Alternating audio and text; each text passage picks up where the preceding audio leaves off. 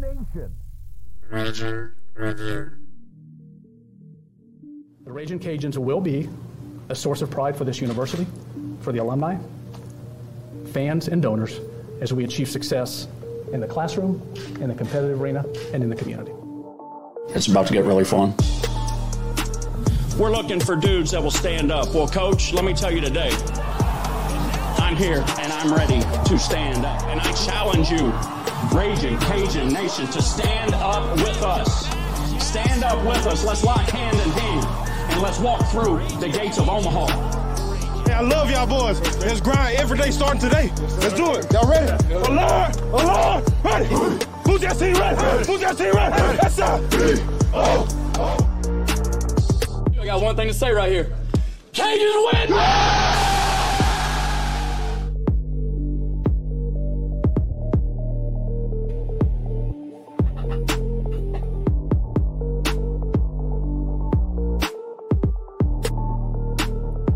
Ladies and gentlemen, welcome back to the Raging Review podcast for the very first time live and in living color.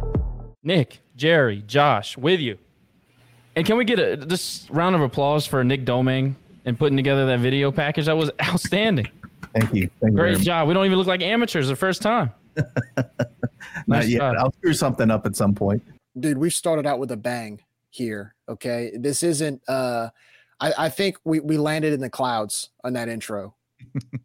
So Thanks, man. I just added the pictures to the music. That's all I did. No, it was good. So, Jerry, speaking of starting out with a bang, uh, FanFest, you were there. Uh, talk to us about it a little bit. Some of us probably didn't get to make it out there uh, Sunday afternoon. You know, a lot of time it's family time and whatnot. So, what did you see? What did you? Uh, were you encouraged by the by the crowd? You know, talk to us about it. When we showed up, there was still a decent crowd. Uh, a lot of the memorabilia and the and the souvenirs were they looked pretty empty at the tables when you walked in. Um, when we were walking in, we I think the the fan day actually started when the band. Uh, from what I was told, the band came out, played the fight song, played a few songs. Uh, Coach Christy Gray spoke. Uh, Dr. Bryan Maggard spoke. Coach Mike Desormeaux spoke for about five minutes each, and uh, the Raging Jazz uh, overall, it was just a great. It was a great event because I want to say this is the first fan day that we've had since 2019. So, you know, there's a sense of normalcy that's back, um, and I, I was, uh, of course, we brought we brought the little one with us. So there were a few of our friends and some fans who know us who got to meet Allie for the first time, and she was a great sport. I mean, she she really enjoyed it. You know, rolled the stroller around and got to meet some of our our friends for the first time in a while. So, you know, fan day for me always kind of kicks off the football season. Uh, you know, the band marches out, the players sign autographs. You hear a few of those pep talks like they gave, you get a few of the souvenirs. So now it kind of got me in that zone uh, because we are 13 days away from kickoff. Uh, yesterday, for those who don't know, was the last official Saturday without college football until the end of the year. So we will see some games next week. Um, not the there's a few matchups that are okay, but just the fact it's like preseason football that first game, right? Even though it doesn't count, you're just happy that you get to watch some football. So, um, yeah, I mean, I thought today today kind of kicked off the season for me officially going to fan day, and we had a good time. Didn't stay too too long, but uh, you know, it was nice as, to see them have this event again. And um, yeah, in less than two weeks, we'll be out at Cajun Field tailgating and watching the team take the field. First time they do it at the convention center, though, right? They they've done it before. Actually, they started doing it. I want to say about five years ago, maybe five or six years ago. They they did it at Cajun Field for the longest time. And remember how hot it was. It was sometimes it was kind of miserable. And then they moved it to The the, turf, Cajun man. Dome. Yeah. When when uh when we had that arena football team, they put the arena football turf out and it was on the floor of the Cajun Dome, which I thought was a great setup. And then after that, a few years later, they moved it to the convention center, which is I think is a- perfect place to have it. Um, you know, parking wasn't difficult. It was easy to walk in, walk out. The flow of the crowd was good. So overall, it was a great event. Yeah, I like the idea of having the coaches speak too. I think it's a great idea. Good way to kick it off. Let's talk football. That's what we're all here for. That's right. All right, uh, quarterback situation sounds like it's been decided. I know Mike hasn't made anything public, but uh, we're probably all three on the same page. I think uh, I, I, think you have a story if it's not Chandler Fields, right? I mean, we all feel the same way. Uh, everything that I'm getting, and I know a lot of it is rumor. I understand that. Look, this is not the New York Times. You know, we some of it is going to be rumor that we deal with. I mean, we don't have a mole inside of every program. You know what I'm saying? Mm, so right. So it sounds like it's going to be Chandler. Uh, you know, may may or may not have heard from a few players that it's Chandler. So I think you have a story if it's if it's been. Unfortunately, uh, you know, somebody has to lose out in that battle. But look, you know, it's it's this is a whole new ball game. We're breaking in a, a new quarterback for the first time in four years the backup quarterback has got to be ready to play, especially in a situation like this. I expect him to get playing time against Southeastern. I think it's a perfect opportunity that this first three or four games we've already talked about it. I think it's a perfect opportunity for Ben if he does get the the opportunity that we. I mean, I expect him to be able to play some. When he gets on the field, he needs to shine. Not only because he's still auditioning in some ways. Uh, if something, you know, hopefully not, but if something would ever happen to, to Chandler in these first few games, we need a, comp- a competent backup to come in and take snaps. So, your guys' thoughts on Chandler Fields being QB one if he is indeed named quarterback one? Seniority. I think Chandler gets it based off of seniority. I mean, the few times he played last year, uh, you know, he showed some spark, and and even with Levi being Levi, you know, the leader of the team, it seemed like players responded to Chandler as well when he was on the field. He seems kind of like that field general, uh, very poised. Uh, so that's a great, that's a very great trait for a quarterback, especially as a leader, uh, if it is him. Another thing too is, like you said, Josh, it's very important to understand is that when you have a quarterback competition, which by the way, I'm very happy we had one. I know that makes fans nervous sometimes, but competition is good. It's always good. That means you have two players that are not only vying for that position, but they're capable of of playing that role. So that means you've got two guys, you know, who could probably start at any time. So I'll take that as well. I love the competition. One thing to be sure, or rest assured for Ben Wooldridge, or Woolridge, if it's not him, he's on call. He's on call at any time. Um, you know, anytime you have a new quarterback go in, now granted, I think Chandler, if it is him, he's going to do a great job. But look, anything can happen. So uh, anytime you got QB two holding that clipboard, he better be ready to get his helmet uh, set and you know warm up some snaps at, at any given any given minute of a game. So, look, I, I'm regardless of who the quarterback is. I've said this before. I trust Coach Des. First of all, he's a former quarterback. Secondly, he's been, I'm sure, in a few of those quarterback competitions when he played with guys like Jerry Babb. Um, I remember he, uh, you know, the the style of play between Ben and Chandler um, that's the intriguing part to me because Ben came in from Fresno State as more of a gunslinger, pocket passer, but he seems to be elusive from what I was told at practice. Meanwhile, Chandler fits more of the offense that we run, sort of that that uh, ru- that spread rush offense we run, kind of what Levi did with maybe a little bit of a more pop to his throws. But I, I mean, I'll be honest with you. I think regardless of who the starter is, as long as they can fit the system, I don't care. Just hey, move us down the field and give us score some touchdowns. That's all I ask for. So, yeah, I mean, I think we're going to find out probably by tomorrow. I know there was, I'm sure Coach Des had his announcement today, but uh, if it's Chandler, great. If it's been great, but whoever it is, I hope they're ready come September 3rd against Southeastern. Yeah, I'm looking for the white smoke. Is it the white smoke or the black smoke when we when we get a pope? That's what I'm white. Habemus QB one. Habemus QB one. that's what that's what I'm waiting for. Look, uh, I think you saw in the competition this spring, especially how how close they were in that competition, and I can't imagine how tough of a decision that was for for Des to make. But you got to think with Chandler's leadership these past few years, and and everybody's talked about how he's great in the locker room, and and if you've got a close quarterback competition and you've got that little extra thing that you that you kind of that that one push over the finish line i think that's what's going to do it for chandler i would have loved to and i look forward to seeing ben in as quarterback in hopefully cleanup duty. I hope chandler can can keep his helmet on better than levi did because we saw a lot of him coming in the game when levi would lose his helmet. But uh, you know i hope we see him a lot in cleanup duty. I, I hope it's not a, a result of something bad happening to Chandler, but I'm comforted in knowing that we have a 6'4 QB transfer from Fresno State on the bench, uh, ready to go at, at any moment. I looked forward to possibly seeing. Look, I love big quarterbacks because they see over the line. You don't have to worry about their passes getting swatted down. We saw that a couple times with Levi, but he was so elusive that he kind of he kind of was able to manage the game away from that. So I'm a little disappointed. I'm not going to if this is true, not going to see the six four quarterback starting for us, but very excited for Chandler. Very excited for uh, what I've seen out of him these past two seasons, and I don't think we could have gone wrong either way. Agree 100%. And, it, you know, if we're freestyling here for a minute, you know, somebody made a comment, or I think actually it was Mike said in a press conference recently. He said that, you know, Ben is a little more regimented in how he goes about his business, but Chandler seems to be creative. He can, you know, he operates well when the play breaks down. And when he said that, it cemented it for me.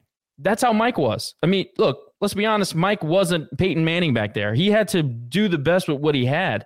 And a lot of times that was using his legs, getting outside of the pocket and hitting open receivers when the play would break down. When he made that comment, I knew right then and there, we already kind of thought it was Chandler, right? I mean, we, we had been talking about that for six months.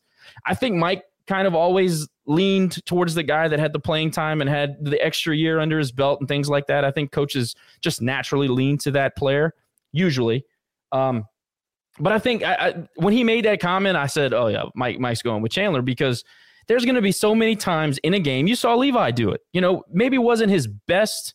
Uh, you know, his his best. You know, he didn't maybe play his best during those times, but he definitely could make plays out of nothing. And I think that if we're going to run a similar offense, we need a guy back there. Not to say that Ben can't, but I think Chandler's just a little bit better than Ben in in that regard. So to me, it, it, it, he kind of gave it away a little bit when he said that, and uh, so I, I've kind of been operating as if you know Chandler it's been a done deal. Another thing that this quarterback competition has given to us and I think that this was by design, we kind of got to know Zeon Chriss a little bit. And everything that's coming out of camp right now is that this guy has all of the tools. Talent is out of this world. He just needs to learn the playbook and he needs to get a little bit seasoned. I think that Zeon is probably your quarterback of the future. How you know how soon that future will come, I'm not really sure. I think if if Chandler goes out and has a, a solid year, or you know, there's so many things. I mean, I understand that I'm getting ahead of myself a little bit, but if if if Chandler goes out and has a, a winning, successful year and puts up big numbers, and Zeon pushes him in the spring of next year, might have a quarterback controversy thing going on, which is a great problem to have. But the point I'm trying to make is that I think that the quarterback room is as healthy as it's ever been here. I mean, you you got Ben and Chandler who obviously are talented, pushed each other to the to the end, and then you got Zeon taking reps with second team. Uh, I think it was the third drive or second drive of the of the final scrimmage that you know the quarterback uh, decision was going to be made. I think that says a lot about his ability. I think it says a lot about the coaching staff's interest and and belief and what he can do on the field. Uh, and he produced. He produced. Now I know it was situational, but he produced in that situation. You know, I think it was red zone offense. And then also, I think they did a two minute drill. All those things are very encouraging. Go ahead, Jerry. Well, to, to your point, I'm very impressed with the fact that we have two quarterbacks that are transfers from decent schools with known offenses. I mean, granted, Maryland. Yeah, I didn't even I didn't even mention Lance. Best. They're not the best, but it's a Big Ten school, so I know they recruit at a certain level. And then coming from Fresno State, I mean, they're they're an offense with a reputation in the Mountain West for scoring points. So you've got two quarterbacks from there, plus you've got Chandler. You've got Hunter Herring that was recruited that had a lot of respect coming out of high school uh, up in North Louisiana. So, and then of course you got Zeon, who I mean, the his stats speak for itself. His highlights speak for themselves. Uh, so you've got five solid guys on that depth chart that could come in. I think the biggest question, and we're going to talk about this as time goes on in this episode, is the unknown. I mean, you're replacing the winningest quarterback in program history. It's very hard to follow that sometimes. But one thing I, am very excited about is I like to see these guys develop. I like to see these guys. Um, uh, I like to see. I like to hear the pro, the progression of what these guys have done at camp. That's one thing that was very impressive because there were positives for all of them. Anytime you got a report, this this uh, in the, the last few weeks, they've all been pretty positive. Um, now, granted, you've you know it was a one a runaway race for two of those guys between Ben and Chandler, but to hear the other three on the depth chart, you know, hear them progress, hear them get better, hear the fact that Z- Zeon maybe, I think Mike had said something about him playing in certain packages this year. I mean, as a freshman, I mean, my, my as a fan, I, am playing armchair quarterback for a second. I, I would have said just redshirt him. Now, granted, you get four games to play, but I would have said redshirt him. But all in all, I mean, the guy, you're right. I think he is the future. I think it's a great time for him to learn. But um, I like the fact that we do have depth. Again, it's just a matter of going out there and proving that, and then being able to to to follow in the footsteps of what Levi accomplished here. And I think it's kind of dangerous to even frame it like that, and not not on your comment, Jerry. Just if you're a fan out there and you're thinking, well, what are we going to get from the quarterback position as opposed to what we got from the quarterback the quarterback position when Levi was here? I think that's a dangerous way to approach it. I think that our approach should be we're starting in neutral. Okay. We're starting so fresh. I mean, you, you have a, a totally different recipe, you got a totally different deal. What can we get out of this quarterback situation that we have in 2022? I think that's got to be the focus. Because you're setting yourself up for failure if you're if you're hoping for what do you throw six or seven interceptions all year and maybe a fumble or two. I mean, the kid didn't turn the ball over. Then he went out and performed his best in big games.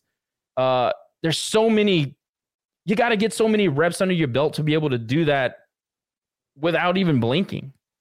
Uh, so I, I, don't. I think it's. Uh, I think it's dangerous to compare any of these quarterbacks to Levi Lewis. He's. They're not. Not yet. And they might be better, and they may have more potential. Maybe. Maybe. I just don't think it's going to happen in week one against Southeastern.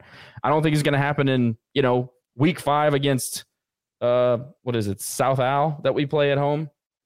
I think, I think that it's a progression and you got to take it for what it is. And I don't think there's anything wrong in saying that. What do you think, Jared? I mean, it takes time. It takes time when you replace somebody that has been your starter for, for three years and has won 30 something games. Uh, I, I'm not ready to I mean, look, there's going to be fans that if if Chandler, whether it's Chandler or Ben, if they throw for 400 yards and four touchdown passes, no interceptions, everybody's going to say, okay, that's it. Um, but it takes time. I mean, look, no disrespect to Brooks Haack, but I remember the game against Northwestern State, second game of the year in 2015. He had a great game. And everybody said, this guy's the future, you know, following the footsteps of Terrence Broadway. He's going to be the guy. And then the very next week against Akron, we lay an egg. Then before you know it, we put in um, we put Jalen at quarterback. Jalen has a great game against Texas State. Oh, he's the future. Then he has a bad game the week after that. And we had this quarterback carousel all up until pretty much Levi, um, until Levi and um, drawing a blank.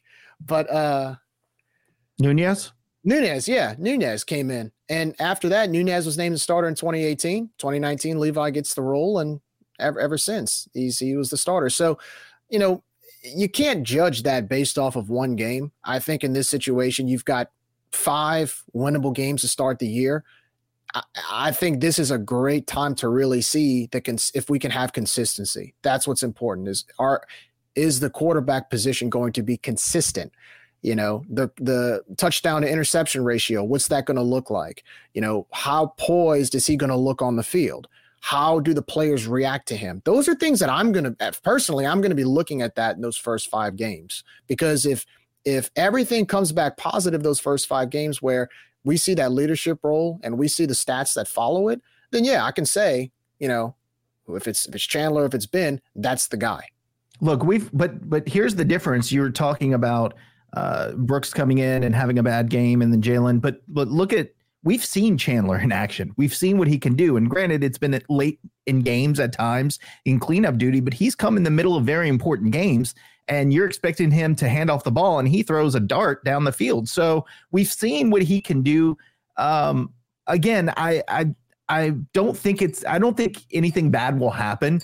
I just think that we just need to, like you said, temporary expectations and let him grow in the role as the starter through the season. And I think we're going to talk a little bit about ranking our different positions and what that's going to look like because we have a lot of a lot of different personnel on the field that maybe weren't starters in the past, and they're going to need time to develop over the course of the season. So it's not just with the quarterback; it's going to be across many position groups throughout this team. Agree 100%. We're going to move on to our rankings of the uh, team units, but I want to say this real quick. Our buddy Dan's uh, Dan Bearden's checking in. Uh, big, big supporter of us for a long time. I really appreciate Dan listening. Uh, he says that, uh, and also he's the founder of the Raging Page and Coaches Association. Uh, he's been doing the bit for over a year. It's outstanding. I think it's very funny. But he says, you know, guys, don't don't forget that a, a big a big portion of the RPCA, as he calls them, uh, wanted Chandler Fields over or uh, Levi all year. So, and and look, I understand that there was some some people that weren't enamored with his ability to throw the ball and his efficiency wasn't great at times. And I think that there there's a conversation to be had on both sides of the of the the uh, the aisle for that. Were there times where I felt like Levi could have helped us in games with his arm and he didn't? Yeah, absolutely. Uh, in retrospect, do I look back and say the intangible the intangibles with him were about as good as you can possibly imagine? I mean, look at the guy's record; it speaks for itself. I'm certainly not going to get into another Levi debate. You know, the guys in the NFL trying to make a, a roster right now, so.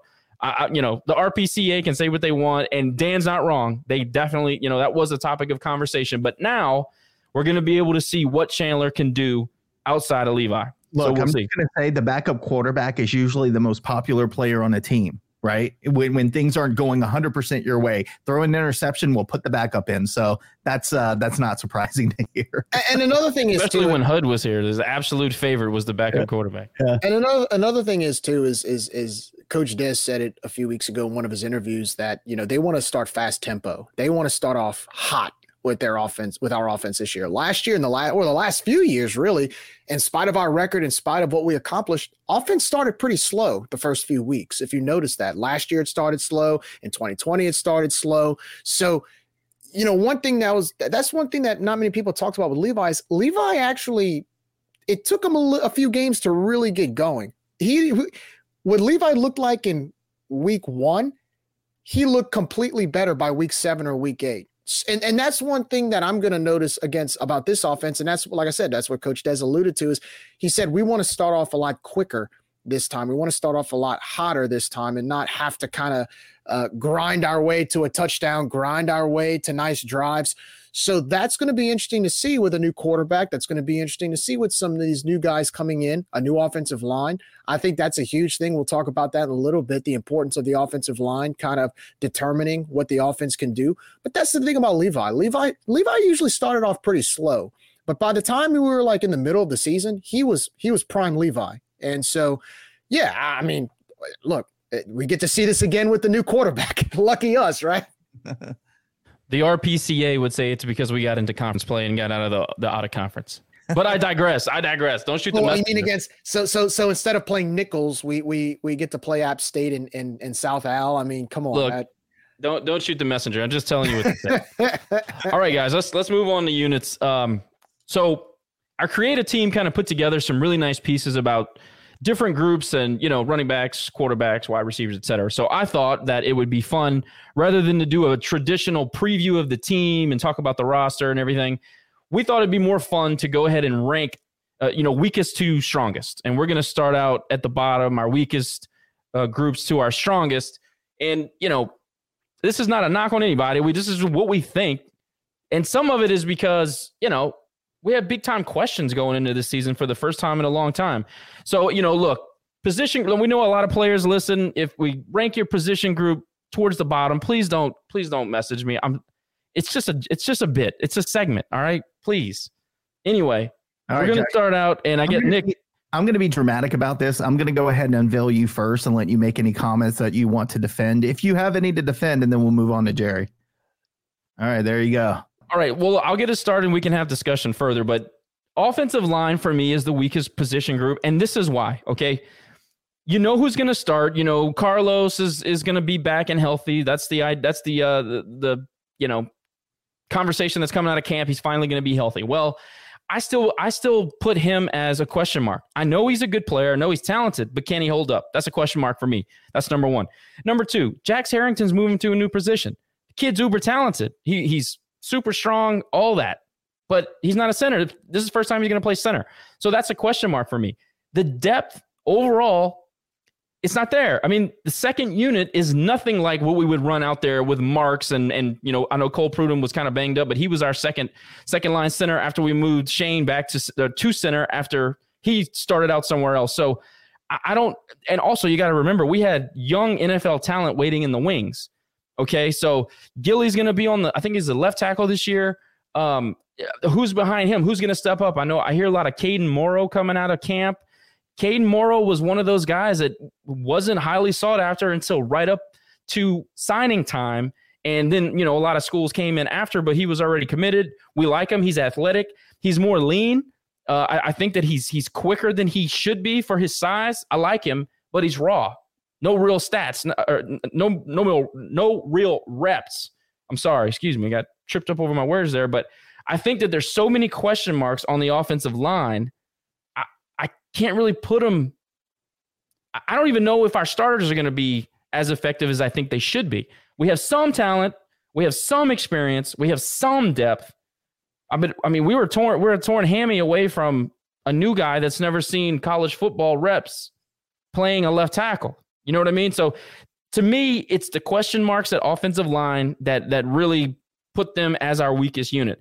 Um, I have special teams right dead smack in the middle at five. Yes, Stenga, I love you, man. You're one of the best punters in the country, if not the best. However, a kicking game hasn't been the best. Now I know Kenny wasn't healthy last year, and he's been pretty accurate. And from everything that's coming out of campus, he's he's fine. He's healthy. He's going to make field goals. Great. We need it, but I got to see it. I got to see these young guys, these young gunners on the outside, going down field, keeping contained, making tackles. That's part of the special teams. Uh, I, I'm just Paul's gone. Our long snapper. That's going to be another issue. Not an issue, but a question mark. That's the way I should frame it. Um, and then as far as look, one through four, I think it's pretty easy. I think the defensive secondary is the strongest by far unit on the football team. You got guys like AJ. I mentioned this on the on the first episode of season five. AJ Washington was an integral part of shutting Iowa State down. He made Purdy look like a Southland quarterback. He shut down one of the best Big 12 wide receivers on an island in man-to-man coverage. I mean, that that's something. And he couldn't beat out Mekhi Garner, who, you know, I know he transferred, but I think that he's poised to come back and make a real statement. You know, and I know they got Amir uh, McDaniel. He's kind of in front of him right now. I can't really figure that out. I don't know a ton about him, but apparently he's killing it in camp.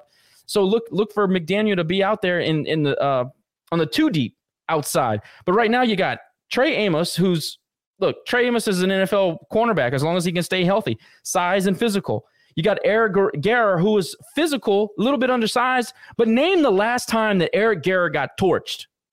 You can't because it's never happened. The guy is legit on the outside. He is, he eliminates one side of the football field, and that is the biggest compliment that you can give to a cornerback. So, I, also, here's the other thing Kam Pedescleaux is moving from star back to his free safety position, where I think he's the best. I think that the best snaps of his career has been at free safety. So you got Brandon Bishop moving up to star. You got Cam going back to free safety. Of course, you got Bralen back there, fifth year senior, fifth year redshirt senior. Okay. So what are you talking about? Six years in the program, almost six years in the program, five, five plus. You can't pay for that type of leadership coming back. I love the defensive secondary. Wide receivers, again, outside. We can block. We've got size. We've got we've got slot receivers who can make people miss, get YAC catch the football, turn it upfield. We've got possession guys like uh, Bergeron and uh, I don't know if he says Bergeron Bergeron. That's a that's a different parish thing. Apologize if I said that improperly, but you got him and you got uh, uh, uh, Pete that are great possession receivers. Pete's a little bit more. He's more versatile than just your possession. But if it's third and seven, third and nine, I'm looking for Pete. We got speed. We've got it all. Anything that you could want you know, and, and then apparently Dalen Cambre is uh, is having a hell of a camp. So look for him to get some snaps. Uh, defensive line, Mason Narcisse is, is coming on. Wilkerson is finally healthy. He's a beast. I think that Zion Hill is the best Sun Belt Conference defensive player. I think I, if, if we had a preseason Sun Belt player of the year for defense, I'd give it to him right now.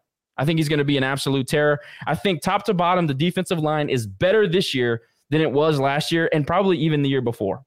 Guys are healthy, guys are playing well. I think they're on a mission. I know Sauce got a ton of publicity last year, and, and he should have. Okay, I understand that. But I think we're more versatile. I think we're faster, and I think we're more athletic this year, the defensive line. And then, of course, tight ends. I'm a little bit biased. However, Johnny Lumpkin is on another. Is the Mackey? Is it the Mackey? Tight end, best tight end. He's on that award watch. Dude, he's a blocker. He's he can catch the football. I know he's kind of had his ups and downs with drops, but I, I, think he's poised to have the year that we all expected him to have. I love Neal Johnson. I think he's a mismatch. I would have thrown it to him every single time he was in the game last year. I've had this conversation with multiple people. When that guy's on the field, he's open. Period. He's too, he's he's such a mismatch. He's too fast for linebackers and he's too big for cornerbacks and safeties. Throw him the football. I want to see Neal Johnson get the football more. And then, of course, Pierce Meagle, uh, the consummate pro. He's always working hard. He's always doing the dirty work. That guy, love him. You can flex him to fullback. You can flex him out. He can catch the ball. He can block for you. Love him. I'll stop rambling. Whoever's next. All right, Jerry, you're up. I'll be honest with you, Josh. There are some things that uh, our list looks similar, but it looks different at the same time. I think. But I'll start. overall, do you disagree or do you agree? Um, I, if you notice my list, I think you know, like I said, if you look at number one and number two, I mean, it was kind of a, it was kind of a flip of a coin, really, on who would be the strongest. Uh, but I agree with with offensive line. I think everything you said was spot on. There's a lot of unknowns. Uh, you only really have one or two returning starters coming back. You just lost two, uh, one of which went to the NFL. The other one transferred with with Billy Napier and his staff over to Florida.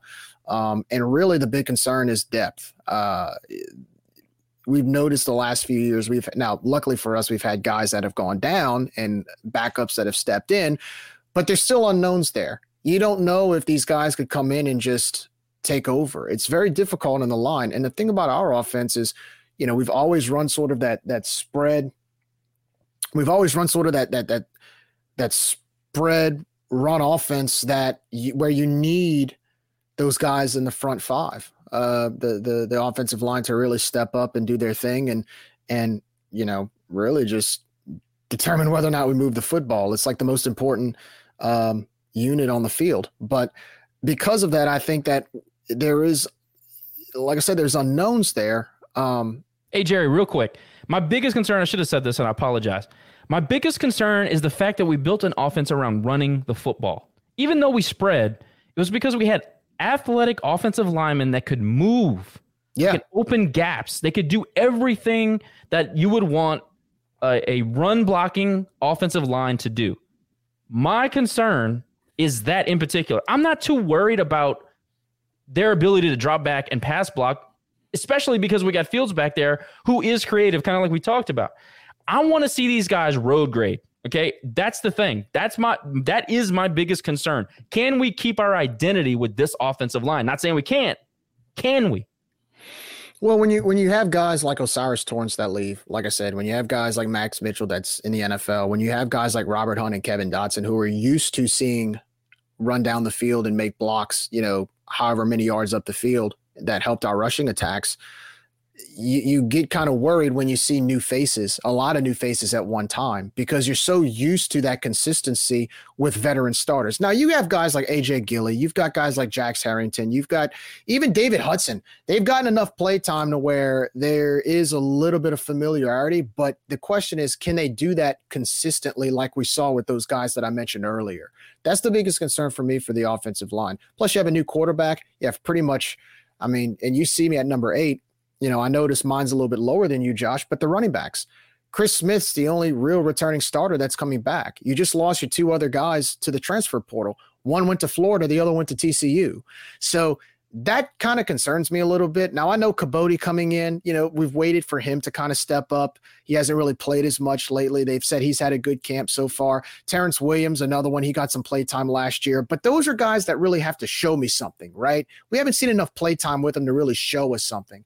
Whereas Chris Smith is Chris Smith but he can't do it by himself. One thing that's made our running backs so special is that we play running back. We we we play these guys by committee. I mean, we've always had a three-headed monster in the last three or four years, and really, it's it's a one-headed monster right now until we see what those other guys can do uh, besides just Chris Smith, because that's always been sort of the backbone of our offense or the, or the running backs and the depth of the running back position. So I'm a little concerned there just because, again, there's no disrespect to the running backs. It's just there's a little bit more inexperience there because we've lost some guys to other places. Now, granted, last year we had the same situation. You had Emani Bailey. He had some play time in 2020, but he really stepped up in 21. Montrell Johnson was a true was was a I don't know if he was a true freshman, but he was a freshman, and they really showed that they can step up. I hope we can see the same thing in the running back position because if we do, our offense is going to be very dangerous because our rushing attack is very important with the style of offense we run. Uh, at seven, I put quarterback. Again, it's mainly because of the unknowns. Yes, we have depth. Yes, we have guys that have really stepped up at camp.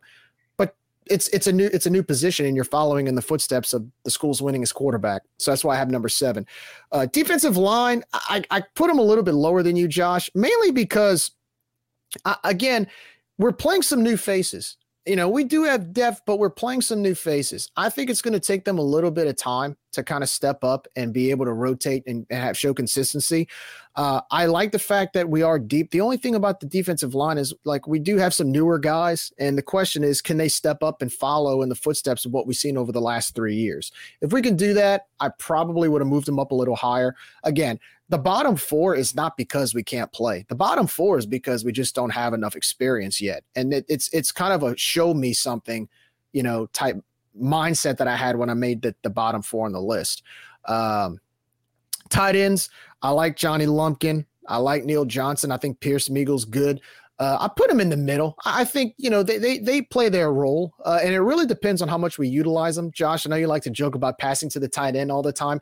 It really depends on how much we use them with this offense. If we run some play action, if we let our quarterback roll out, I think they can be better.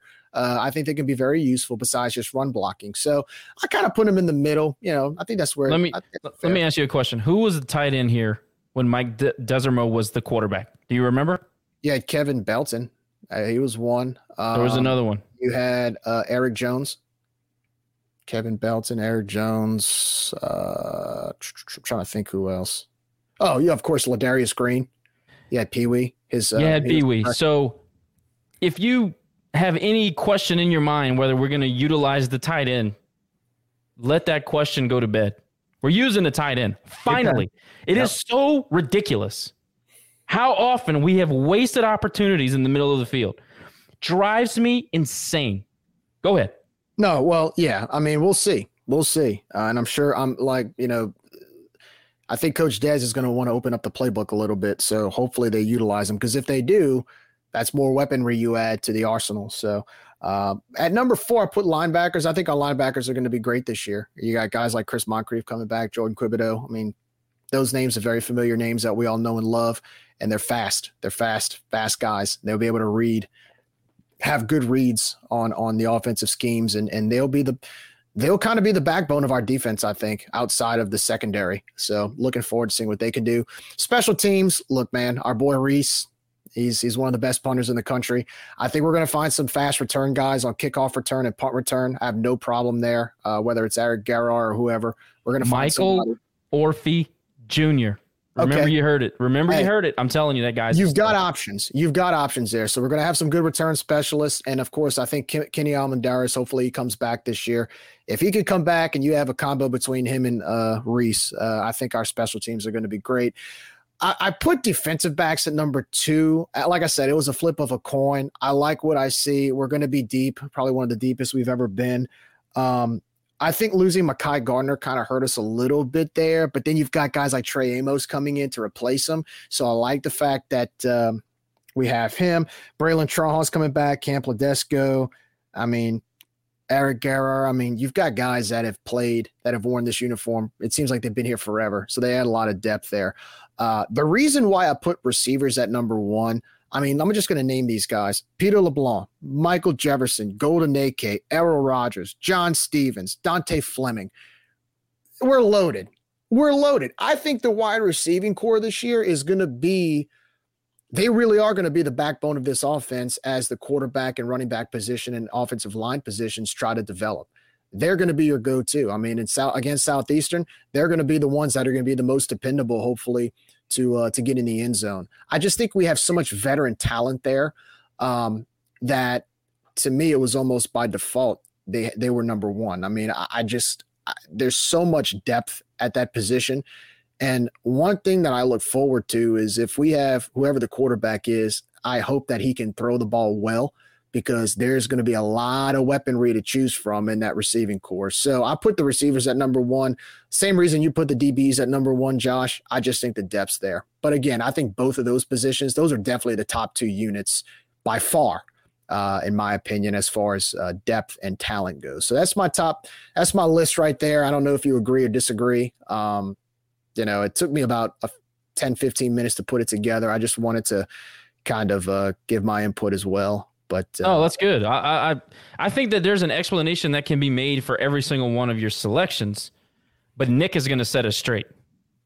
Um, but one and two, same as you guys. Uh, you can flip them back and forth however you want. But wide receivers were so doggone deep there with so much talent. Defensive backs the same. The only thing that kind of scares me a little bit is Amos got uh, a little bit banged up during during the the last couple of weeks. So can he stay healthy this year? Uh, but I, I, expect those two to be our, our two best units. I do have tight ends at number three because of the fact that you alluded to it, Josh, and and Phil Steele said it. Dez has said he wants to run a lot of two tight end sets and I'm okay with that because I'm a big tight end fan, and and you know the more the merrier that that get to put their hands on the ball. So I look forward to seeing what that unit can do this season. Lumpkin, Migl, Johnson. I mean, there's a lot of talent in the tight end. So uh, look forward to seeing seeing some more production out of them. Defensive line, I put right in the middle just because, like you said, Jerry, I'm a little bit worried about uh, the attrition that we had, but we do have Zi'Yon, who who you I agree with you, Josh. He is he is one of the best, if not the best, in the conference. Kendall Wilkerson, Jones has has experience. So I don't put them in the middle because I think they're going to do badly. I just I want to see what they can do after losing uh, some of their top talent last season. And then uh, seven, eight, and nine. Um, again, unprovens, not saying that they're not going to be good. I think the offensive line and running back positions will both and the quarterback will all three will grow as the season progresses and we need to be patient with them and i'm glad we have uh, a back loaded schedule this season because those those first few games will really be a test to all of those units to see where they are and where they need to be and kind of work out some of the kinks and maybe get guys in the right positions. So um you know, without going into any further depth or detail, I think it's just, as you said, Jerry, seven, eight, nine are there because they're unproven. We don't know what to expect with them this season, but I'm going to keep all of these rankings and we'll look at it at the end of the season and see, uh, see who, who is the most accurate. You know, we'll, we'll see what, what each, each position group does and, and we'll review it at the end of the season. And I think it'll be fun to look back at. So obviously, wide receivers and defensive backs, we're all pretty close on that. Tight ends and let's see, t- tight ends and special teams are basically the same for all of us. I have more faith in the defensive line than Jerry. Uh, Nick is not all too that all too far. This is one thing. Nick and I have the linebackers pretty far down our list, and Jerry's got them at four. This is the thing about the linebackers. I think Chris Moncrief is a star in the making. Love Chris Moncrief. I think Quibodeaux is again. He's like Braylon. Funny enough, they both went to Acadiana High. They're they're both that senior leader that knows the signals. They know the calls. They know where to be. They don't have to think. They just go out and attack. I love that. Is Jordan Quib- Quibodeaux as physically talented as a Moncrief or some guys behind him? Like Tyler Guidry is a freak. He's fast. He hits hard. I think he's going to get a lot of PT this year. I think Quibodeaux having Quibodeaux that that there is no other luxury like experience. I love the fact that they're in the middle. He's in the middle. He's you know he's not an outside linebacker that's just going to make plays on out you know out in space or everything. He's going to literally be on the field making the calls for you. He's Ferrod Gardner. He's McCaskill. You know what I mean? And look, McCaskill's a huge loss, and I wish he would have stayed another year. But that's the kind of leadership and the kind of experience that you want to bring back every year. Jordan Quibodeaux, he play he's had plenty of reps, he's had plenty of game experience, he's played in big, big, big, big games and big, big, big moments. It's imperative that he's back on the squad. I think he makes that entire linebacker group um, he, he, he make he gives them the confidence that they need to just go out and play, not necessarily have to be robotic and remember the the calls. And there's going to be some of that because there's going to be some you know, Tyler Guidry is one of those guys that got plenty of snaps, but when it's all on you, all right, there's a difference between being a worker bee and a manager bee. When you're the manager bee, you see things totally differently. And I think when Tyler starts to play more and the bright lights are on him, you know, there's always that opportunity for you to freak out a little bit. Having Quibodeaux, a calming presence on the field in that, you know, on that defense, I think that's a big deal. However, there are question marks. There are question marks. The talent is there, no doubt about it. But there are question marks. And the reason why I'm so bullish on the defensive line, I mean, guys like uh, Mason Narcisse is one of the best recruits that we got in that. It, I think that was 20 in the spring of 21.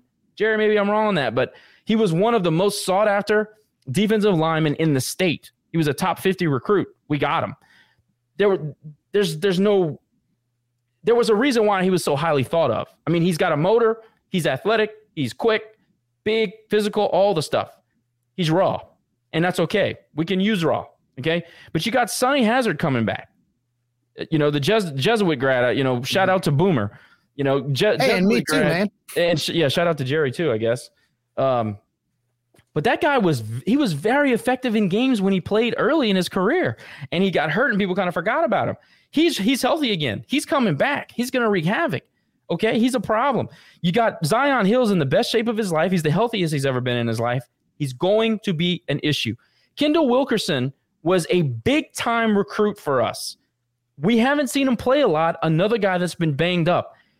Everything coming out of camp is that Kendall Wilkerson is finally healthy and he's getting after it.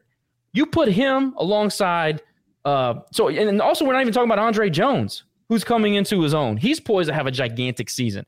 He's also a guy large, lean, defensive end. He can, I mean, look, if he's not going to get to the quarterback, one of my favorite things that 10 does is he puts his hands up in the air.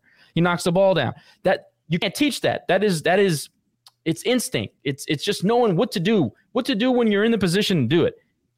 I think the defensive line is going to shape and and also I think if you're looking at offense and defense and who is going to be more reliable, I think this year you got to lean defense. Again, we lost some guys in the middle. But I think overall, all right, when you have a ton of confidence in the back end and you don't feel like you're going to get burnt every time you they snap the ball, especially against passing teams. You know, Daggy just signed with Troy. You got Coastal who's going to try to sling it. We don't play them. We may play them in the Sun Belt Championship game, but just to say, guys that want to sling it, Texas State is going to try to sling it. McBride's going to try to sling it. When we play teams like that, when you don't have to worry about getting beat up over the top, you can go attack the quarterback. And I think that the, the defensive line is going to set the tone for an attacking style, aggressive defense. And I'm telling you right now, Lamar Morgan knows how to use a good, aggressive, physical secondary. I got no qualms. I got no worries about that. Jerry, what do you think? Well, I think the main thing about the defensive line, the only reason why I ranked them at six was the fact that they like to rotate in and out.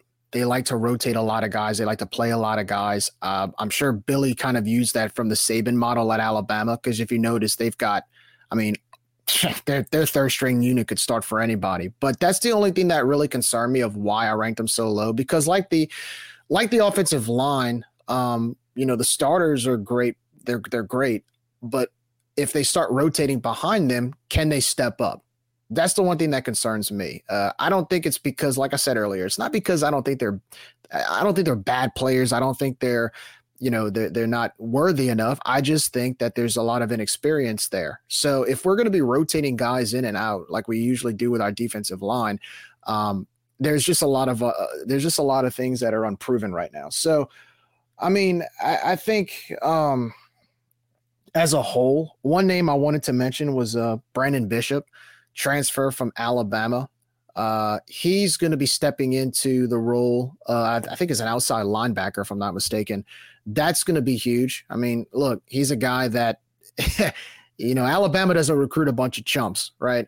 And this dude's coming in and he's going to be a starter. I think he's going to kind of fill that void and uh, void of some of the guys we lost last year because uh, we did lo- we lost a few all Sunbelt guys at the linebacking corps. I just think the linebacking corps has enough depth and enough experience from the guys that played um, the backup last year that rotated in, who can step into that role of what they did last season. So that's why I have the linebackers a little bit higher. Um, but I think the defensive line again, that just has to me. It's not necessarily the starters, but more of the backups when they rotate them in on whether or not they can step up and and and play uh, not really an explanation, but just the fact that after I ranked the bottom three, it's like one through six outside of the wide receivers and defensive backs. I was just, I, I can't tell you how many times three to six, I kind of moved them around because I think that they're all going to be solid units this season. I just don't know where to put them on the list because I, I just, I mean, if I could put uh, tied for four special teams, defensive line, linebackers, I, I would have done that. But, uh, but I had to rank them somewhere. I agree a little bit of what Jerry said, but I expect look, I, am with you, Josh. I think the defense is going to set the tone this season, especially early in the season when we're trying to figure out what we're doing on offense and and what the right puzzle pieces are there. But um, Jerry, you said you know you thought uh, swapping out players might be a, a drawback of, for for the defense this season. I, I'm looking the other way. I'm like play as many guys as you can because I tell you what, when we get to the fourth quarter, we're going to run any other team. If we do like we did last season, we're going to run them off the field because we got the depth and we've got fresh legs, and those guys are gasping for air, and we got guys who uh you know who are swapping out uh, twos and threes, you know, in the at the beginning of the game, and our ones are still in. So, um, so yeah, it was it was tough between that four and that six to figure out what to do there. Uh, but but I agree with you, Josh. If if I could put the defensive line up, I'd probably move them right now because you got me fired up listening to you talk about it. Yeah, I am fired up. I think we got a ton of talent. And look, it's kind of the story of the entire team, right? We've got talent. And and I'm not saying that the 2 and 3 deep is not capable. That's I, I hope nobody thinks I'm saying that. The only reason why I ranked these groups the way that I ranked them is because of the gigantic red question mark. I'm not saying they can't do it. I'm saying show me. Jerry Jerry said it beautifully. It's perfect. Show me what you can do. I know uh, Mason Narcisse that you have talent coming out of your ears. I know it. Show me what you can do. When you get the opportunity against Southeastern or Eastern Michigan on the NFL network, by the way, how weird is that? Uh, but anyway, go out and show it to me. I got to see it. I, that's the only reason. I want to put the defensive line number one. Mason Narcisse is going to make me do it. Kendall Wilkerson is going to make me do it. Sonny Hazard coming back healthy is going to make me do it. Th- th- this is this is what I'm talking about. But I still feel very bullish about the defensive line. And then, of course, look, you guys mentioned the tight ends. I know we kind of going back and forth. I'm telling you guys, Neal Johnson is always open. And, I, and I'm not saying that just because I know his dad listens to us. Uh, all right, I swear to God. and by the way, we really appreciate it. Okay. But seriously, when he's on the field, he's open. Too fast for linebackers, too big for cornerbacks. Too big. Throw him a 50 50 ball. You know, John Stevens is gigantic and, and Jefferson is gigantic, and we want to throw 50 50 balls. And I and I I, I think Mike's gonna give him the opportunities. I think Neal, I think I think Lumpkin is poised, man. If they if they attack the outside with the run game like Kibodi does, if you ever watch Kibodi run, especially in practice, he loves to bounce it outside. If we can get those linebackers looking outside, looking outside, and then hit them over the middle with Pearse, or hit him over the middle with Johnny Lumpkin, or or do a flex route with with Neal Johnson, who's always open. By the way, I'm just going to continue to say he's always open. Throw him the ball. Throw him the ball. I thought Jerry was going to make fun of me. That, that- that's why. I cut Well, I mean, you just uh, you've been saying throw to the tight end. I've become numb to it by now. You've been saying it for years. Um, so yeah, I, I'm I'm with you. I think I, look again. You throw to the tight end, you add weaponry to your arsenal. So we've got uh, we've got quarterbacks who can do it.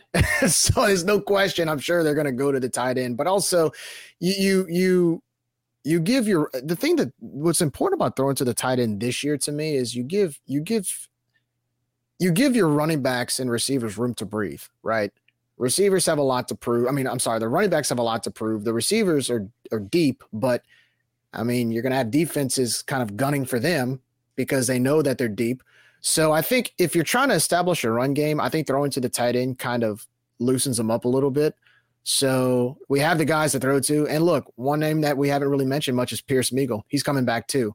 I think Pearse is going to be another guy that's going to be someone that can catch some good passes in the flat. He's done it a few times with Levi. Le- I mean, he was one of Levi's favorite targets in the red zone. So, yeah, I'm with you on this one, Josh. Throw to the tight end, but throw to the tight end because it opens everything else up.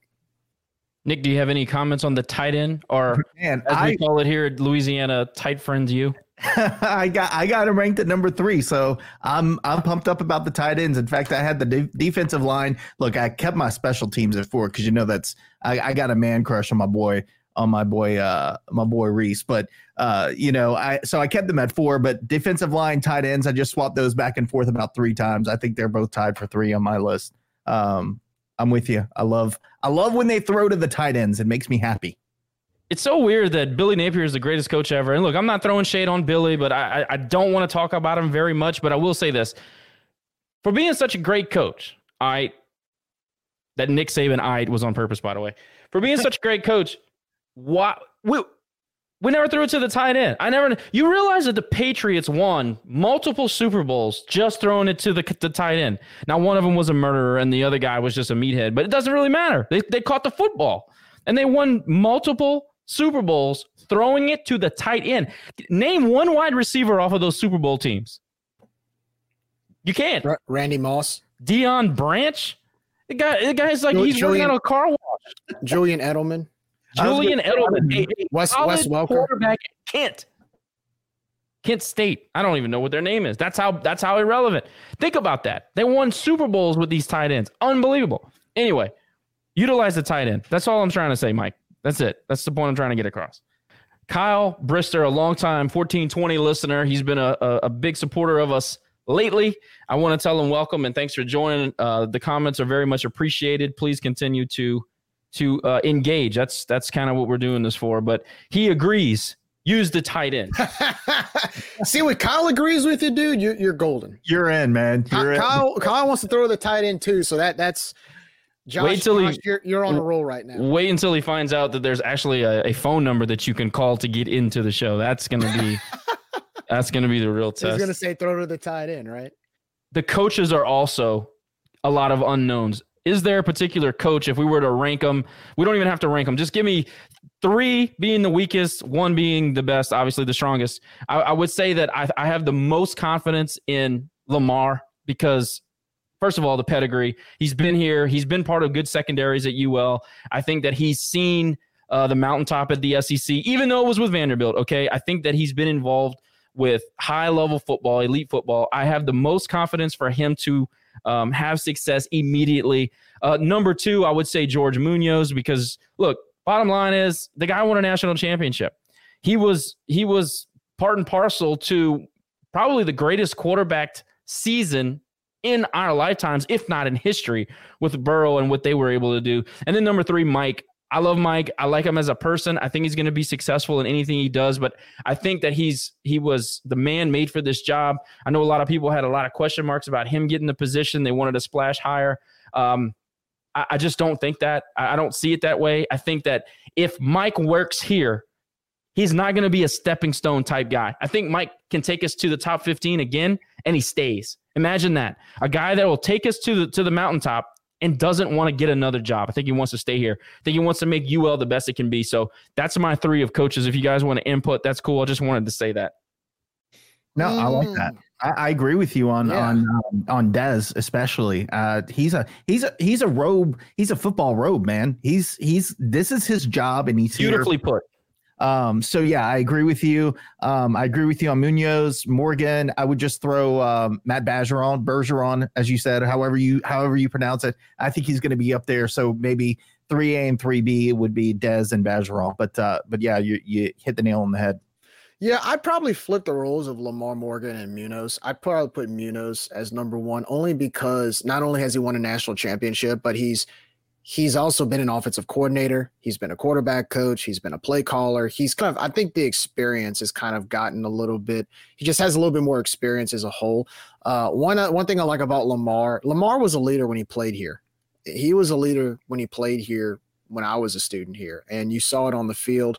He was very vocal. Players kind of rallied around him. Um, and one thing I like about him is that he also he coached here in 2020. He he was he coached the secondary in the, here in 2020, so he knows the culture not only as a player, but he knew the culture under Billy as well. Left here to go to Vanderbilt, and regardless of if it's Vanderbilt or not, it's the SEC. An SEC team called you to go take a job, and now he's back. So he kind of knows the culture that everybody was worried about with Billy being gone. Everybody's like, well, you know, now that Billy's gone, how's Mike going to handle it? Well, that's why Mike was hired because Mike was hired to continue what he learned from Billy, and Lamar was on that staff, so he knows. There's nothing he there's no learning curve for him. So I give him I give him um, kudos for that. Uh, I'd say it probably I'd say either I'd say you say three A and three B, Nick. I'd probably say Mike 3A. I'd say Tim Leger 3B. Um, of course, Tim's a local guy just like Mike. He knows the area well. He recruits well. He has experience. Players seem to rally around him and they respond to him. Uh, I think with Mike, what makes Mike, I think what what makes what makes him how can I describe this? What makes it special for Mike is not only was he a former player, but he's always said it, and it kind of sticks, is that it's personal with him. A guy who grew up in New Iberia, played at Catholic High, came to UL when UL really wasn't what it is today. Uh, he was there during the climb. Uh, I want to say he committed here in Bustle's third season when the team was still trying, the program was still trying to find an identity, right? And then he kind of brought a spark to that offense and he worked hard regardless of how good or how bad we were at the time, right? And he got to experience the HUD era. He got to experience that original era where we really started to see consistent winning. And people forget, look, he was the interim coach when HUD when when HUD was relieved uh, of his duties. He was the interim coach before Billy got the job. So obviously there was enough trust in him back in 2018 before or 2017 before Billy got the job. So I think I know a lot of people they look at his resume and go, well, he you know he didn't go to a big school, he didn't travel out to different places, but he has enough experience here. He under, he knows the system here. He's very studious. I mean, I think the guy was a 4.0 student when he was a student athlete at UL. He's a leader. Players rally around him.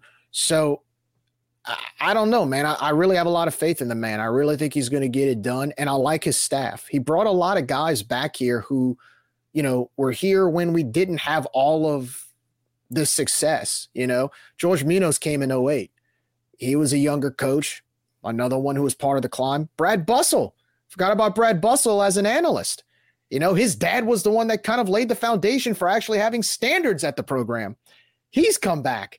So it's cool to see guys like that. And of course, of course, Lamar. It's cool to see guys like that come back who at one time grinded to have a, a, a certain level of respect for the program and to come back here now and kind of see the program come full circle.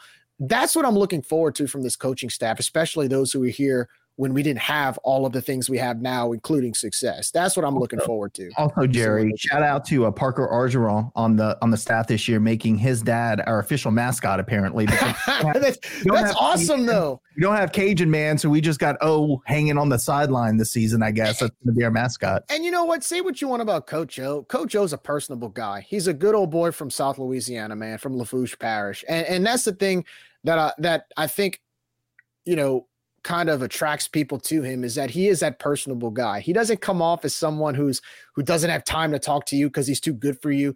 You know, if you talk football with him, he seems like one of those guys, like like kind of like Coach Robe used to be, right?